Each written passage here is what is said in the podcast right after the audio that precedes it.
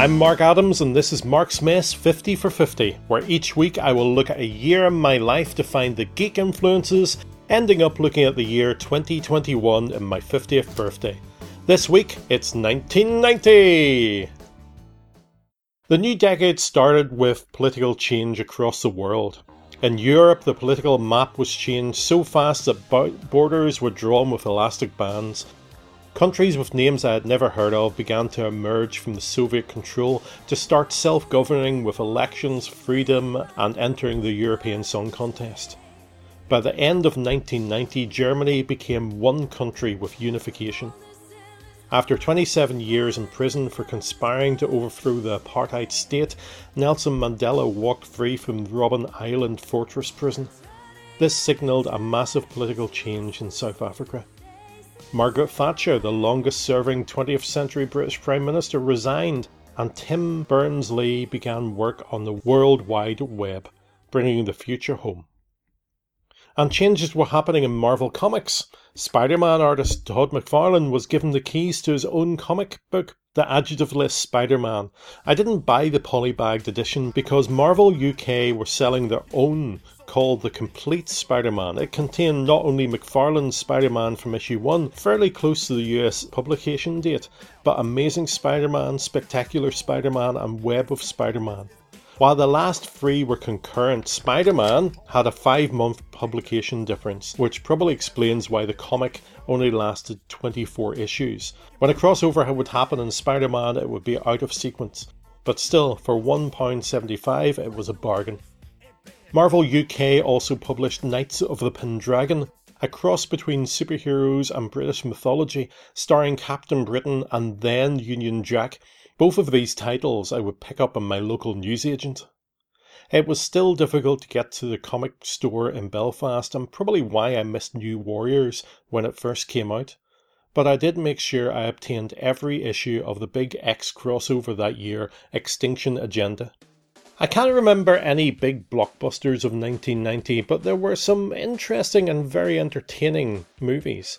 Tremors was a monster movie where you didn't get to see much of the monster, but it was a lot of fun. Total Recall was Arnie doing what Arnie does very well indeed. And Quigley Down Under was an Australian western featuring Tom Selleck as a cowboy. The most fun film of that year was Robbie Coltrane and Eric Idle in Nuns on the Run. I am convinced the only reason this was made was because the title is such a fun title, but it was such a good movie and a lot of laughs. TV offered up better treats.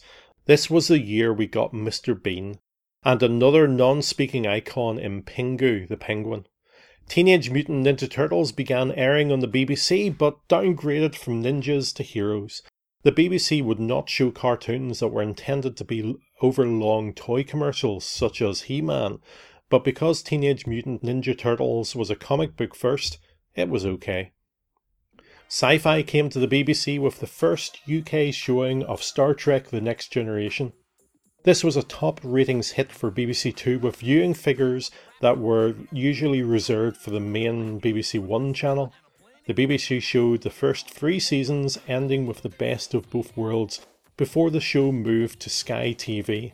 But in a stroke of brilliant negotiation, they had the rights to show the season 4 opener Best of Both Worlds Part 2. Theorising that sci fi was a big winner, the BBC also bought Quantum Leap, this was groundbreaking, covering issues such as race, sexism, and disability in such a perfect way, making us think what would it be like if I was in that position.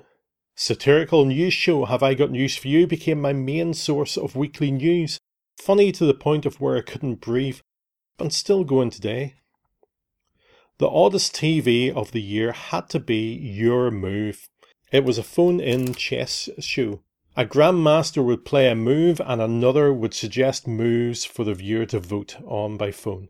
I found myself quite riveted by this late night show. All these gave distraction to what the real world offered. I remember exactly where I was when he died. I was at the bottom of Scotch Street in Armagh with some friends when the unmistakable sound of a distant bomb went off.